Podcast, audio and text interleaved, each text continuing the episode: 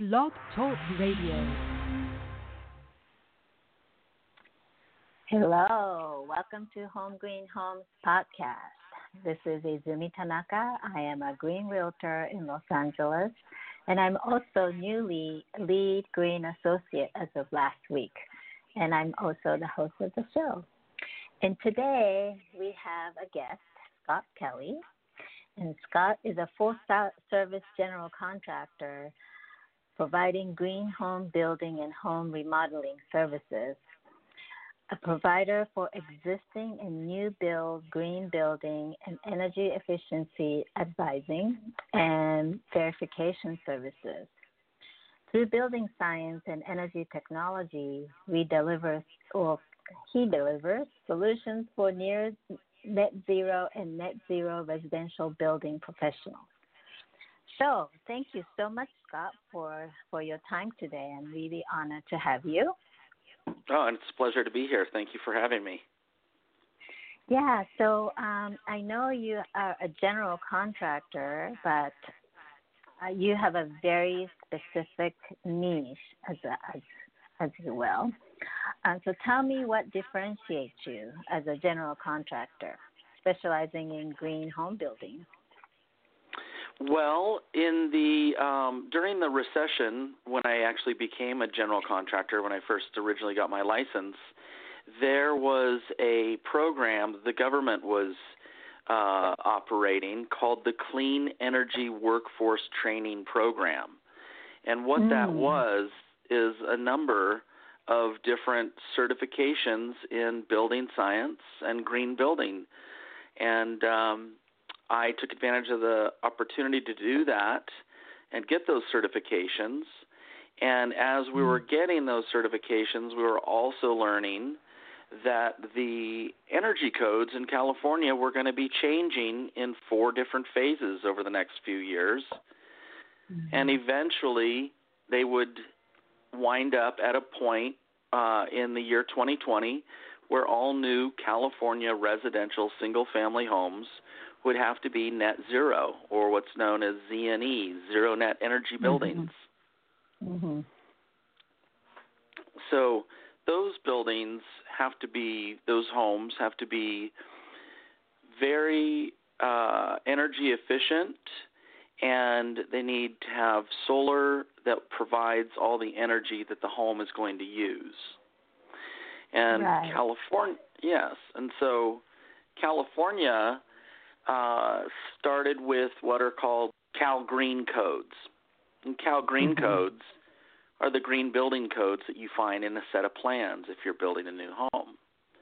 Well, within the Cal Green Codes, we had all kinds of different measures that the state wanted us to start to follow.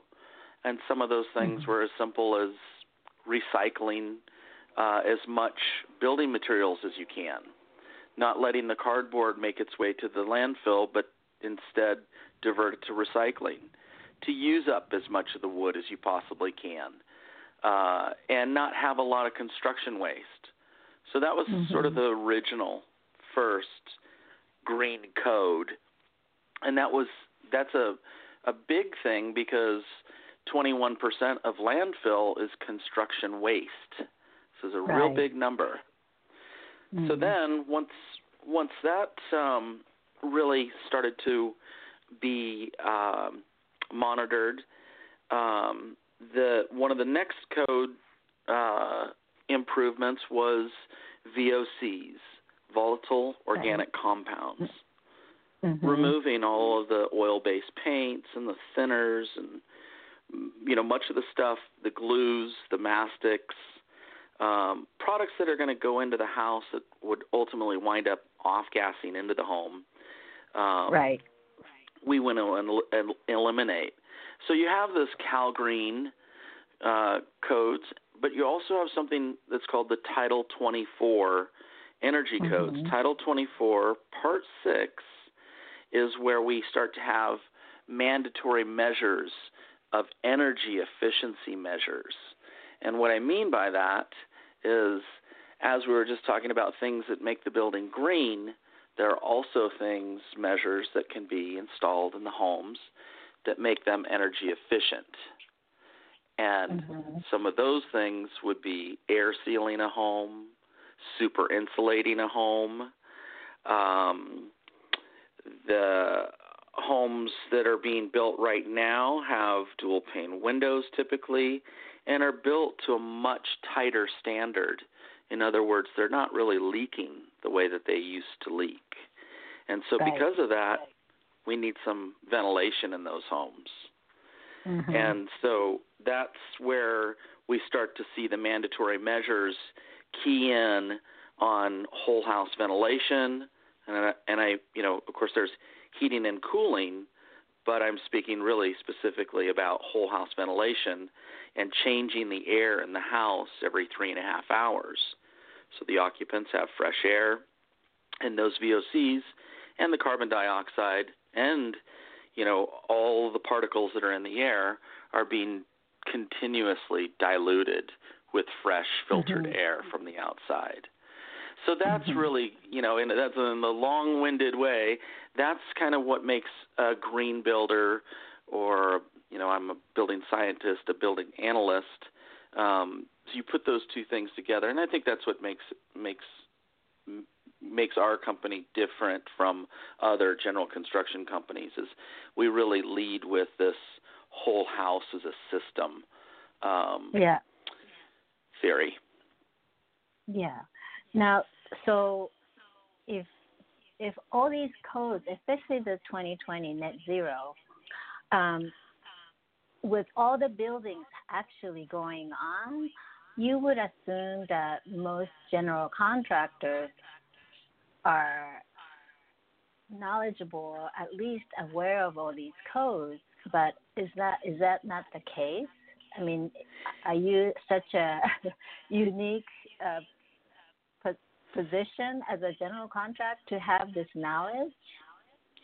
It is, in a sense, the area that I focus on is the Title 24 Part 6 section and the energy budget itself. When we're looking to build, you know, when we're looking at building a brand new home, and so I think that what happened, and this is my experience in the field, is that those you get these plan pages, and they say general notes, and then you have Title 24 and you Cal Green, and the builders often believe that these are boilerplate, that these are the same old pages that have always been in there. And I I make a motion with my hand, you know, like as if a jet was just taking off from the ground and going straight up. You know, that's the way the codes are gone. This is a big, the graph is totally different than what the general contractor is aware of. And that's unfortunate. I understand how it happens. I've been in that place too. I've even, you know, had a code official when I was a young general contractor. That was one of the first things he said to me. He said, read every single line in your plan set because there's new information in there. And that's what I've noticed in the field is that a lot of builders don't understand what it takes to build a high-performance home, an energy-efficient home, a net-zero home. And what's the irony of it, I find, is that the homeowner is quite savvy to this, or they've got a friend that just built a high-performance home and has some green building certification from Build It Green or LEED or Energy Star, you know, some of the offerings, passive house. So you have that happening, and the general contractor sort of head down doing it the same old way. And in cases, that will age out. In other cases, we have builders that are fascinated with building science, and it's almost like they were bored in their trades, and now that they're approaching the homes and adding, 5, 6, 7 different energy efficiency measures and building a completely different home than they've ever built before, those guys are jazzed. They're excited about what they're doing. And those are the ones I seek out to work with and for. And what would you say is the I don't know if you have any answer, but percentage in terms of, in general, like what I'm trying to measure the awareness level of, or the interest level in the general building field of how many people are actually like, how many people actually care, or, I mean, beyond the point of just needing the code, like, because now that we have this new ordinance of, you know, net zero homes after 2020 for new build, they would have to know, right? And so everything that we have been saying green home these days would just become legal or up to code. Yeah, so here's the way I look at this, is that there are home performance contractors that are building analysts and building scientists and have Build It Green. Build It Green is an organization that has trains and has certifications for green home, green building professionals, and there's a as well as real estate, and so there are lots of people that are going through that as builders, finding really kind of learning in the classroom. And finding that this is a value-added thing, not only is it a code thing. And so those people are, you know, generally are younger contractors that are just getting their businesses going. Right. And then the other older group of contractors, and I'm not to say that that there's not a lot of interest on from some of them, but there's also some of them that they're only going to do what the code says. And if the code says this is what you have to do, blown-in blanket insulation and an airtight building, and he'll go find that person and get that done, and but that's it. But he's not going to have you know, deep interest in it. So so that's what I'm finding in the field. But I do, you know, I've watched Los Angeles, especially in its high end. You have people that want, you know, automated homes, and they have maybe one of the children has a respiratory issue or asthma or something like that. So then they want a healthy home, and they want, you know, a ultra green home, and they want these ventilation systems. And so it is coming from all different directions, and it's not to say that the old guard is just not interested. It's just to say it is changing in from different areas rather than the building, the builders themselves. That's what I'm finding. Yeah, obviously, if there's a demand, if the homeowners are seeking those features, the providers should become more aware and be able to, you know, readily provide what the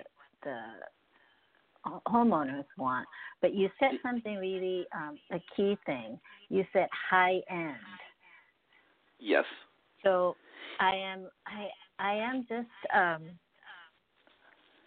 curious if you think that this green home building, do you think that still remains in the realm of high-end homes? Because I certainly would like that to be not true.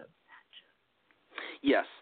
So it's actually the nice thing about the code is that it levels the playing field, and now it's not just the high-end. It's everyone. And everyone has to participate. And you even have some like early adopters, some of the large production builders. I'll name one, KB Homes. KB Homes, yeah, they were one of the first production builders to go into net zero and offer net zero homes in tract, production tract homes a number of years ago, and they saw that as a value opportunity, and it was, and it has been.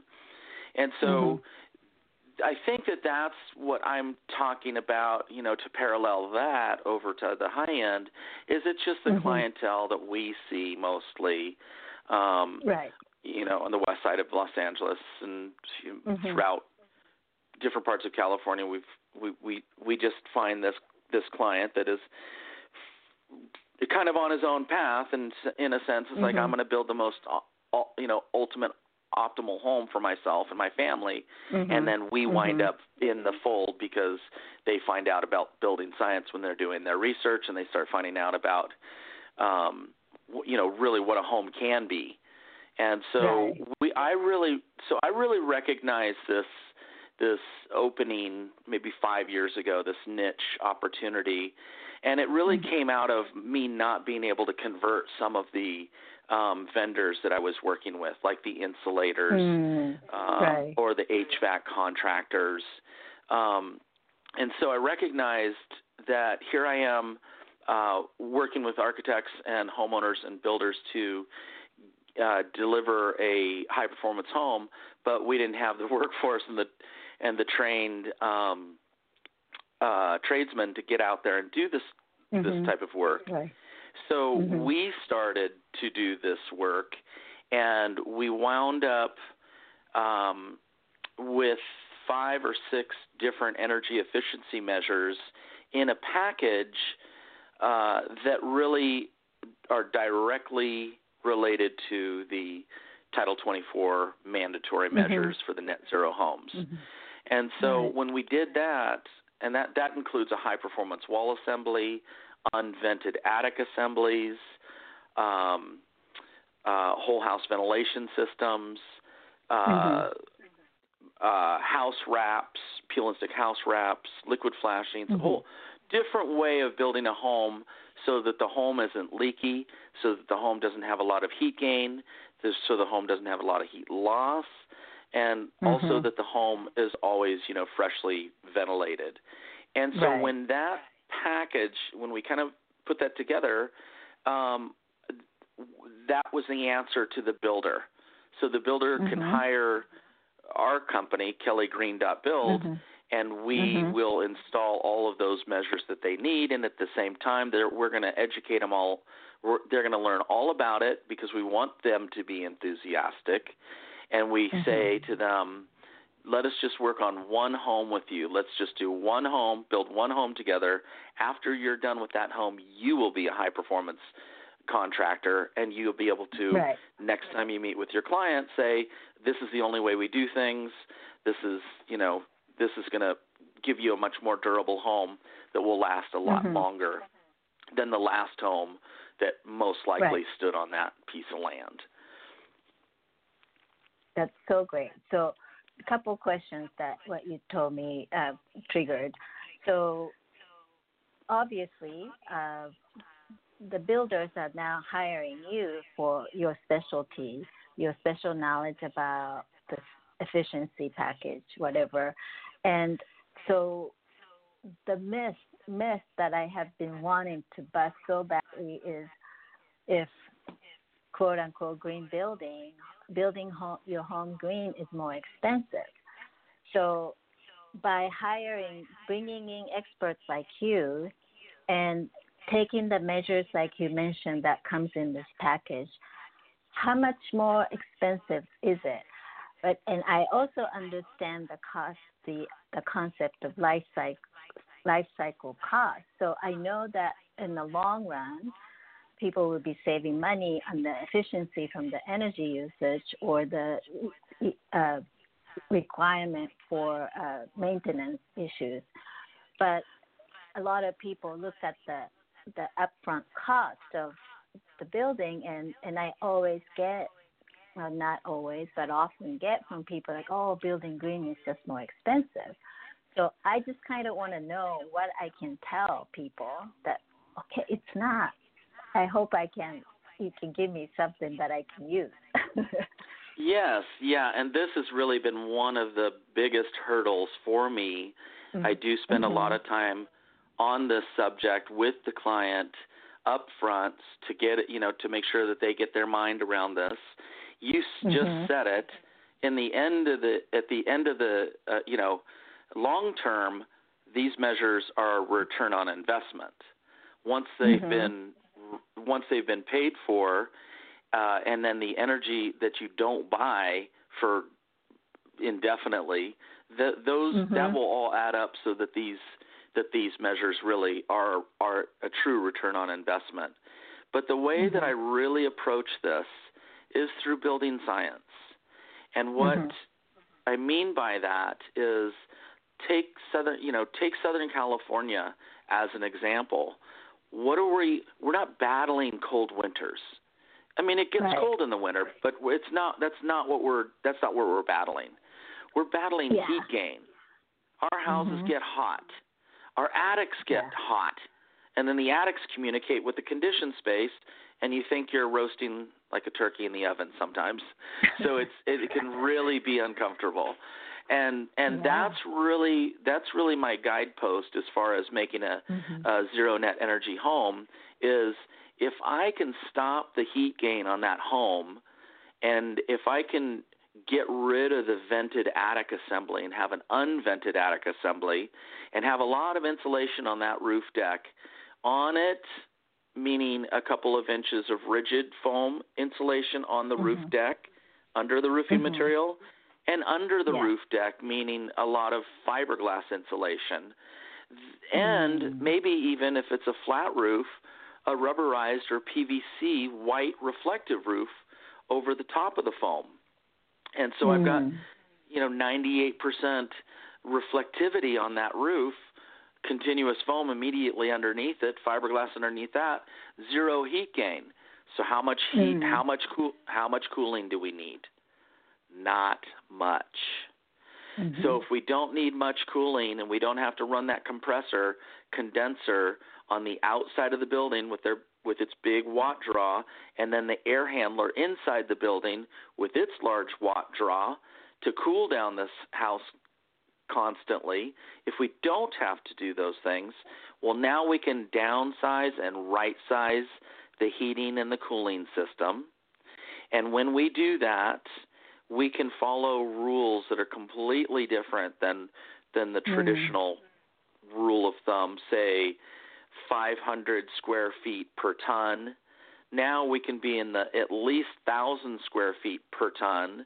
And if it's a passive house, it might be 2,000 square feet per ton. So now we've maybe reduced one or two of the cooling systems. And we take that money and we put that money into the whole house ventilation system, because that system is – that is an expensive system. Those systems are about $12,000 in all of its parts, for all of its distribution, grills, controls, ducting, tubing, the unit itself.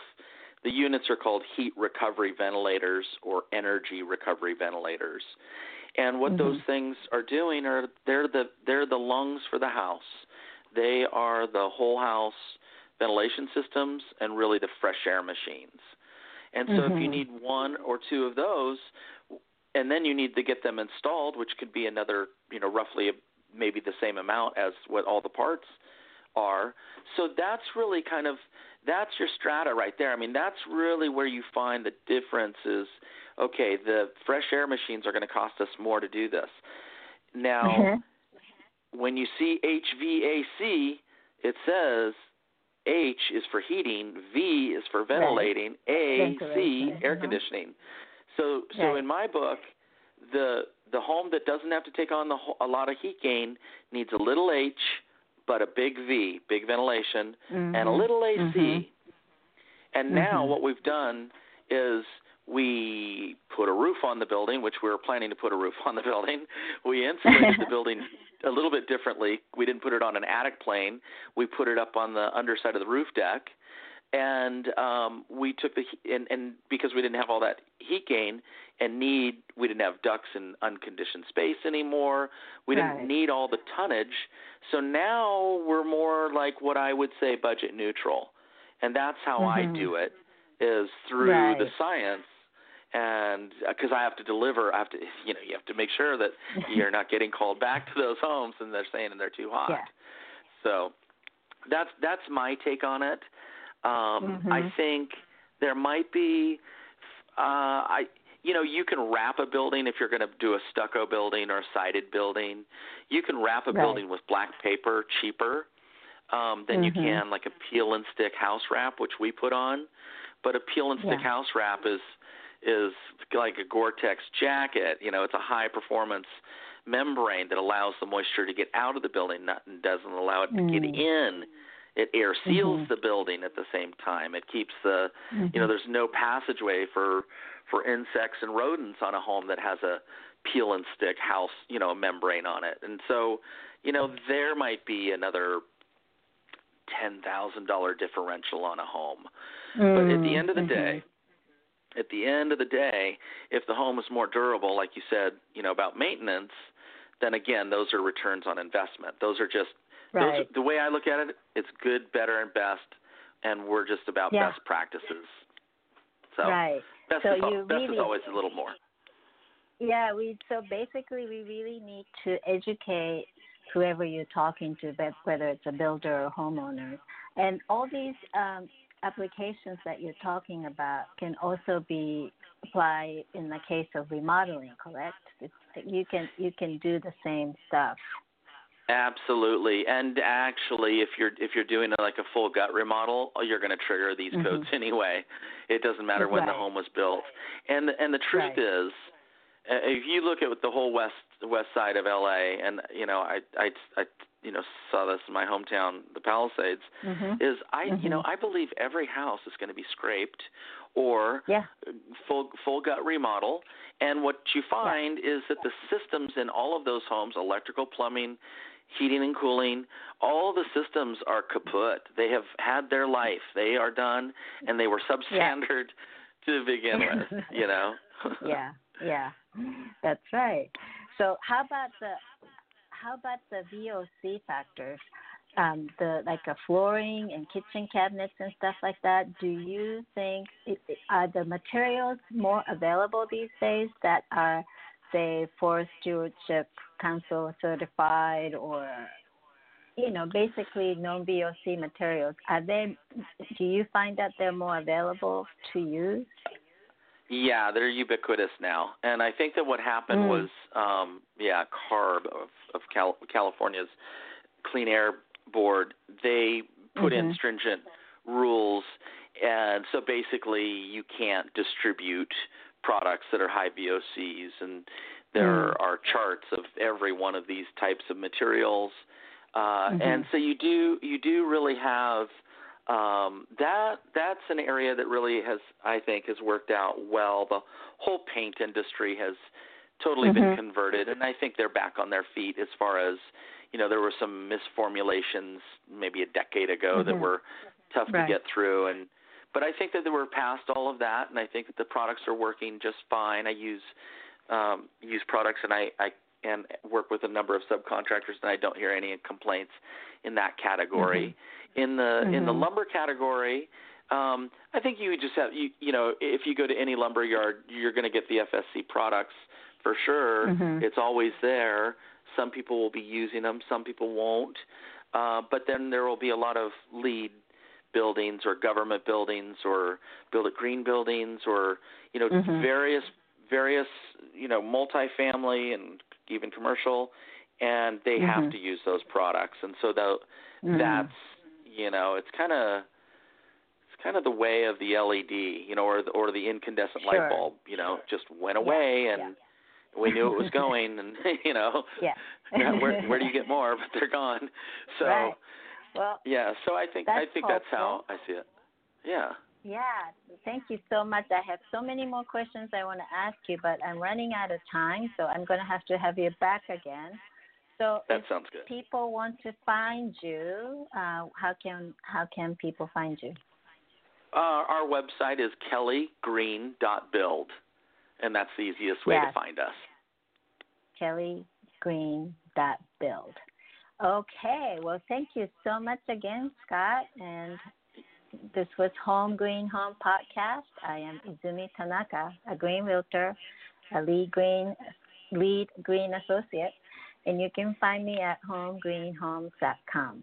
Thank you so much for listening, and until next time. Thank you, Scott.